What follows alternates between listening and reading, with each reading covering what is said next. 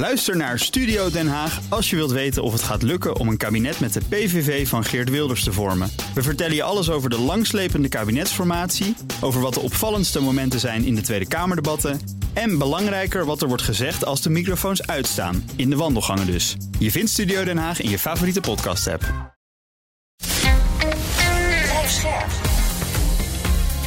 BNR Nieuwsradio. Boekenstein en de Wijk. Mark Beekhuis. Welkom bij Boekenstein en de Wijk. Het is donderdag, dag 484 van de Russische oorlog in Oekraïne. Rob, hallo. Arend Jan, hallo. Daar zijn we weer. Hallo, daar zijn we weer.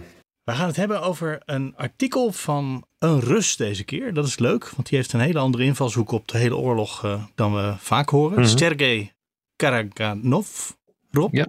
Komt bij jou vandaan. Wie is Ja. dat? Is dat een mainstream denker? Eh, ja, het is wel redelijk mainstream. Eh, hij was eh, tot voor kort, tot, voor, tot aan de oorlog, eh, nou, hij begon daarvoor al wat te radicaliseren. Gaf hij heel goed eh, weer wat het Russische denken was. Maar je ziet eigenlijk tijdens die oorlog dat hij geradicaliseerd is. Het geldt niet alleen voor hem, maar het geldt ook voor denkers als Dimitri Trenin. Dimitri Trenin, eh, die was eh, eh, verbonden aan de Carnegie Foundation. En die begint nu ook allerlei rabiate dingen te roepen. En Karaganov, Sergei Karaganov, is de erevoorzitter van de Council, of de, zeg maar de Raad voor eh, eh, Buitenlandse Relaties eh, en eh, Defensiepolitiek. Dus een belangrijke denktank en adviseur van, eh, eh, van het Kremlin. En daar is hij erevoorzitter van. Het is een man met een eh, eh, eh, grote staat van dienst. Ik ken hem heel goed. Ik ken hem al echt heel erg lang. Er viel eh, vroeger goed mee te praten, maar iedere keer als er weer zo'n stuk eh, bij mij in de digitale postbus eh, valt, dan eh, sla, sta ik weer stijl achterover. Dan denk ik, oh mijn god, wat is hier toch eh, gebeurd in dat land? Dat gaat nu denk ik ook gebeuren. Maar dus je zegt geradicaliseerd, tegelijkertijd wel heel mainstream. Ja, de radicalisering is mainstream op dit ogenblik in Rusland. Misschien moeten we even het artikel samenvatten. Ja, zeggen, dat heet geeft goed aan hoe dat geradicaliseerd is. A difficult but necessary decision. Een moeilijke maar noodzakelijke, een moeilijk maar noodzakelijk besluit. Ja. Ja, het is echt een ongelofelijke. Het is wat, wat de Vlamingen hallucinant eh, noemen. Hè? Ja. Nou, het begint al gelijk hè, van de clash met het Westen. Die zal helemaal niet eindigen, jongens. Dat is een eeuwige, permanente clash. Want eh, ja, eh, een overwinning in Oekraïne is helemaal niet genoeg. Nee, wij moeten daar een bufferstaat van maken. Een neutrale bufferstaat. En dat vereist het breken van de wil van het Westen. En dan gaat hij later in dat stuk zeggen, het is niet helemaal logisch geschreven, van daar moet je dus ook gewoon eerder kernwapens voor inzetten. Hè? Nou, waarom is het, eh, is het Westen zo boos op Rusland, zegt hij nou. Kijk, het Westen houdt helemaal niet van de mondiale meerderheid. En dan gaat hij dus China en India gaat hij dus als economic drivers zien, de economische pilaren van de globale meerderheid. En Rusland is dan het militaire pilaar. En dat maakt het Westen natuurlijk boos. En daarom is het Westen op allerlei manieren bezig om eh, Oekraïne te steunen, om Rusland eronder te maken. En het Westen is überhaupt, dat zijn hele slechte mensen daar, want die maken van mensen slaven. Weet je hoe ze dat doen? Want als je mensen van mensen slaven maakt, dan heb je minder weerstand tegen het mondiale kapitalisme. Dus eigenlijk is het Westen is een liberaal, totalitair stelsel. Het draait dus alles om. Hè? Je kan wel een wapenstilstand met het Westen sluiten, maar nooit tevreden. Want ze maken slaven van je en ze zijn totalitair in liberale zin. Hè? En dat gaat dus in de richting van de derde wereldoorlog. Ja, Als het exact. doorgaat, zegt Dat zijn wij aan het Ja. doen. Hè? Dat Ja. dat zijn wij aan het doen. Ja. Ja, en vervolgens Maar, maar het- dan komt hij volgens mij, uh, Ja, Arjan. ja, eh, dan komt hij. Want nu, nu, gaat, nu gaat het dus echt, nu wordt het echt hallucinant. Mensen zijn niet bang meer voor kernwapens in het Westen. En Nou, dat is wel zo. Maar goed, daar komen we zo wel even op Ja. terug. Ja. En hij zegt van, en, en kernwapens is eigenlijk een, een, een gift of God. Dat is, hebben we dankzij goddelijke interventie gekregen. En nu kan, als Rusland nog dat gaat gebruiken, dan, eh, en moeten gewoon de drempel verlagen, dan komt er eindelijk weer vrees voor de hel bij die, bij die atheïsten in het Westen. Hè? Zo, zo praat hij erover. En hij zegt van je moet gewoon die kernwapens gebruiken. Ook gewoon preemptieve strikes op landen die Kiev steunen. Heel gaat, je hoeft helemaal niet bang te zijn dat het Westen teruglaat. Want ach, Amerika wil helemaal niet die Russische nucleaire aanvallen. En twee, als Rusland het niet doet dan, uh, ja, dan, dan, dan, uh, dan, dan zullen alle Russen sterven. En daarmee ook de menselijke beschaving. En dat hoor je bij Thierry Baudet ook terug. Hè? De enige beschaving die nog wat voorstelt, is bij Poetin. Hè? En verder, de Chinezen willen dat conflict tussen Rusland en, en de Oekraïne en het Westen graag dat dat voortduurt. Hè? Want dat is natuurlijk gunstig voor Rusland. Dus je hoeft helemaal niet bang te zijn voor die Chinese angst eh, voor inzet van kernwapens. Hè? Dus het is werkelijk, jongens, alles is geredeneerd naar de Russische positie. Maar het enge daaraan is dat hij dus echt serieus voorstelt uh, om die, uh, ja, zeg maar dat, die drempel, die atoomdrempel te verlagen voor de inzet. En hij is dus niet de enige. Ik heb net uh, Dimitri Trenin genoemd, die, die ik ook behoorlijk goed ken. Dat was een, ook een hele redelijke man. En dat was eigenlijk zeg maar de redelijke brug tussen Moskou en de westerse wereld. Nou, die roept nu op dit ogenblik uh, hij is trouwens zijn baan kwijt door bij de Carnegie Foundation. Uh, maar hij, hij roept nu ook van uh, Rusland moet zijn militaire en zijn nucleaire doctrine gaan herzien. En dat, die redenering zit heel sterk ook in deze lijn die Arend Jan nu net heeft gegeven. en die goed reflecteert hoe een aantal denkers, redelijk invloedrijke denkers, die dus ook in het Westen heel erg bekend zijn. Ehm, ja, hoe die, hoe die lijn dus op dit ogenblik wordt uitgezet. Kijk, eh, wat er gebeurt zeg maar in eh, de kringen waarin ik eh, met name digitaal verkeer op dit ogenblik, dat zijn allemaal westerse Rob de Wijks, die waren hier wel door geschokt. Die zeiden van, is die man nou helemaal gek geworden of hoe, hoe zit dat nou eigenlijk? En het, het, is ook zeer verontrustend als dit denken mainstream wordt in, in Rusland. En je moet je realiseren dat dat ook gewoon mainstream aan het worden is. Dus um, um, Biden, die heeft onlangs weer, volgens mij was het eergisteren, gezegd: ja, hou er rekening mee dat Poetin echt kernwapens wil inzetten. Dus, en dat wordt ook onderbouwd met dit soort stukken. Wat ik me altijd afvraag is, zou zo hm. iemand dit nou oprecht denken? Of probeert hij een stuk te schrijven wat goed bevalt bij de chefs daar? Ja, dat, nou, nu, nu moet ik dus eigenlijk het antwoord erop schuldig blijven. Ja, want we kunnen niet Het, het grappige is, ik, ik, ken hem, ik ken hem goed. En ik, als ik dit stuk lees, dan denk ik, maar zo achterlijk kun je toch niet zijn. Om dit echt met droge ogen te kunnen opschrijven. Waarom doe je dit? Uh, het is natuurlijk ook provocatie, dat is niet dat zeker is. Dus het is ook op, om effecten te creëren. Mhm. Ook effecten te creëren in de westerse wereld. Want het wordt niet voor niks ook in het Engels geschreven en verspreid onder, exact. Uh, onder types zoals ik. Uh, maar het feit dat je het op durft te schrijven, wat zo contrair is. Uh, en ook op een aantal punten zo onwaar is uh, aan wat, ehm, ja, aan, aan, hoe je de situatie op dit ogenblik moet beschouwen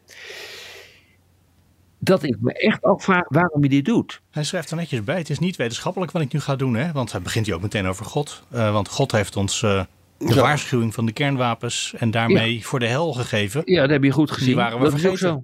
Ja, dus als, ik, ik dacht, zo. hij neemt al een beetje afstand van zijn eigen artikel, dacht ik daar. Nou ja, het past ook wel in, uh, dat heb, is mij uh, opgevallen tijdens een van mijn laatste bezoeken voor de oorlog aan, uh, aan Moskou. Het past ook in het hele idee dat het Westen totaal decadent is. En in die zin, eh, eh, Arjan noemde Thierry Baudet, die, die vindt dat ook. Het, het, het Westen is decadent, uh, we, we, we zijn onze waarden kwijt, het is geen beschaving meer. Eigenlijk, uh, het, uh, Rusland is de laatste beschaving. en dat is ook wat, wat Rusland bezielt, dat is feitelijk een, een, een beschaving die door de rest van de wereld wordt gedeeld. Dus totaal larikoek, maar zo wordt het, zo wordt het uit, uit, uiteengezet. Het zijn, het, zijn, het zijn christelijke waarden, het zijn conservatieve waarden.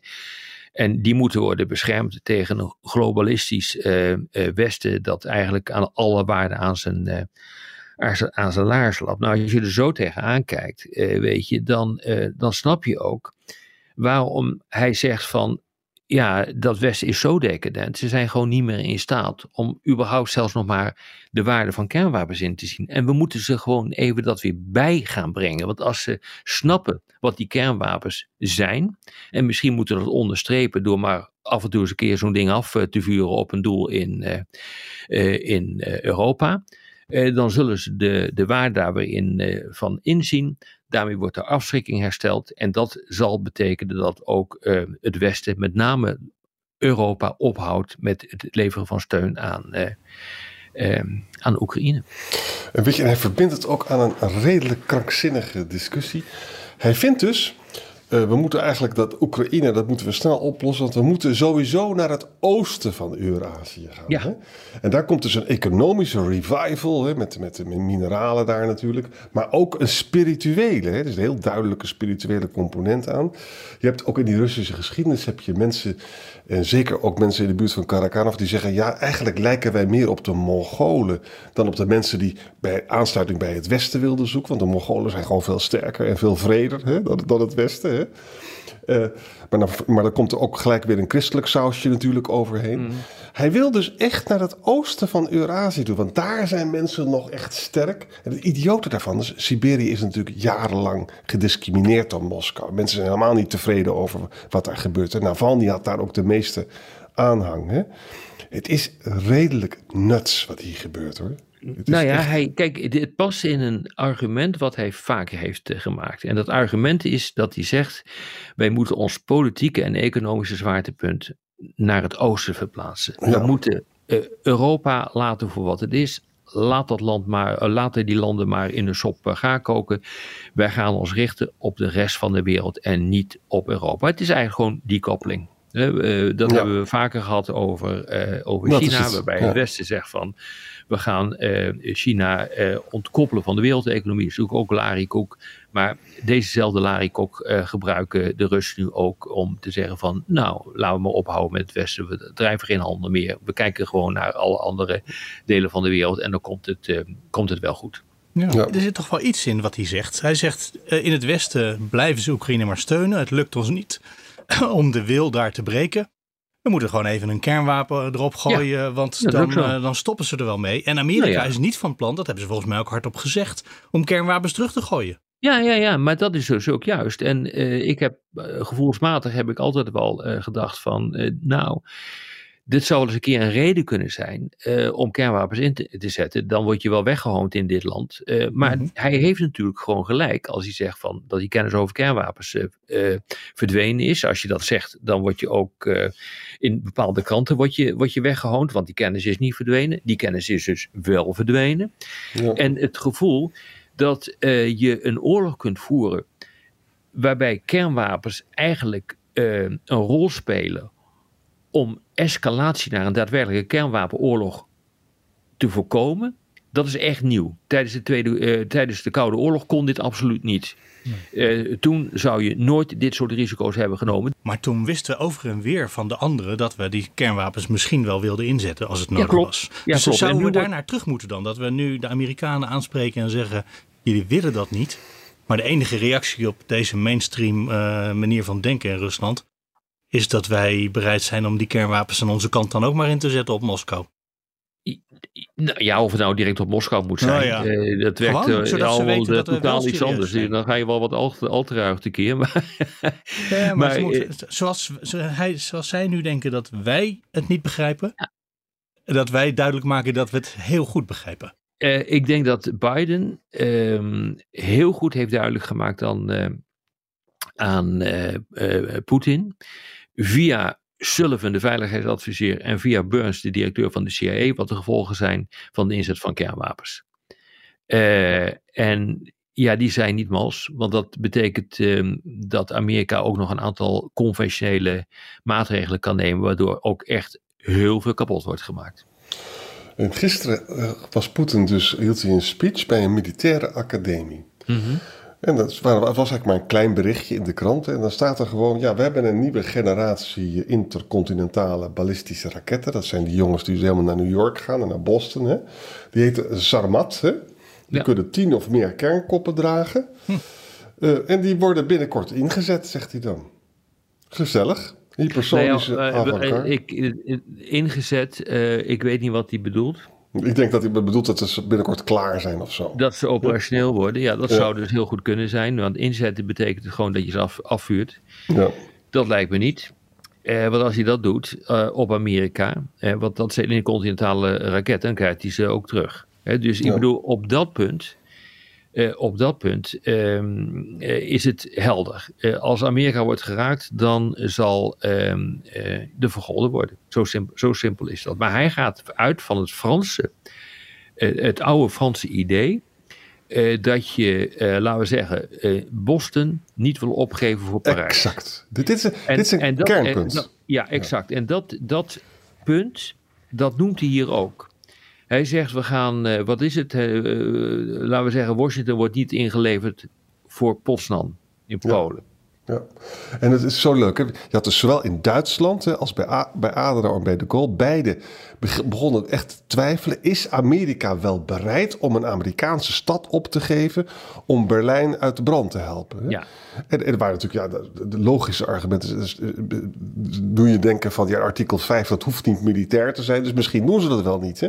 Nou, daar speelt Karakanov virtuoos op in. Ja, ja, ja, dat doet hij ook. Ja. Ja. Dus een, een hele aantal argumenten dat, nou, een, ehm, eh, wat, dat hij gebruikt, die eh, sluiten naadloos aan bij het sentiment in het Westen, sluiten naadloos aan bij het sentiment in, eh, in Rusland en zijn voor een groot aantal mensen eigenlijk ook redelijk onweerlegbaar. En daar zit het grote probleem in eh, van zo'n stuk. Ja, exact. En als je dit allemaal maar gaat geloven, dan, dan rolt er automatisch een rechtvaardiging uit van het zelfs preventief, preemptief inzetten van kernwapens om je doel te kunnen bereiken, namelijk ophouden Europa met het leveren van steun aan, eh, Ja. eh, aan Oekraïne. Dat is een ideologische rechtvaardiging van Ja. escalatie. Escalatie. Exact, dat is niet wetenschappelijk eh, en dat zegt hij ook, maar dat is heel erg ideologisch en politiek gedacht. Nou, Mark, Ja, een heerlijke en podcast. jullie dachten dat ik dan rustig ging slapen straks. Ja hoor, want eh, zover is het nog lang niet dat dit Nee. eh, gaat gebeuren. Nee. Oké, nou ik weet wel. Ik laat het de volgende, de volgende dag maar weer even aan Hugo. Kijken hoe dat afloopt. Heel goed. Wij danken Dankjewel. jou. Dankjewel. Graag Rita. gedaan. Wij Tot danken morgen. jou. Tot morgen. Tot morgen. Ook Thomas van Zeil vind je in de BNR-app. Je kunt live naar mij luisteren in Zaken doen, de BNR-app met breaking news, het laatste zakelijke nieuws en je vindt er alle BNR-podcasts, bijvoorbeeld Het Nieuwe Geld. Download nu de gratis BNR-app en blijf scherp.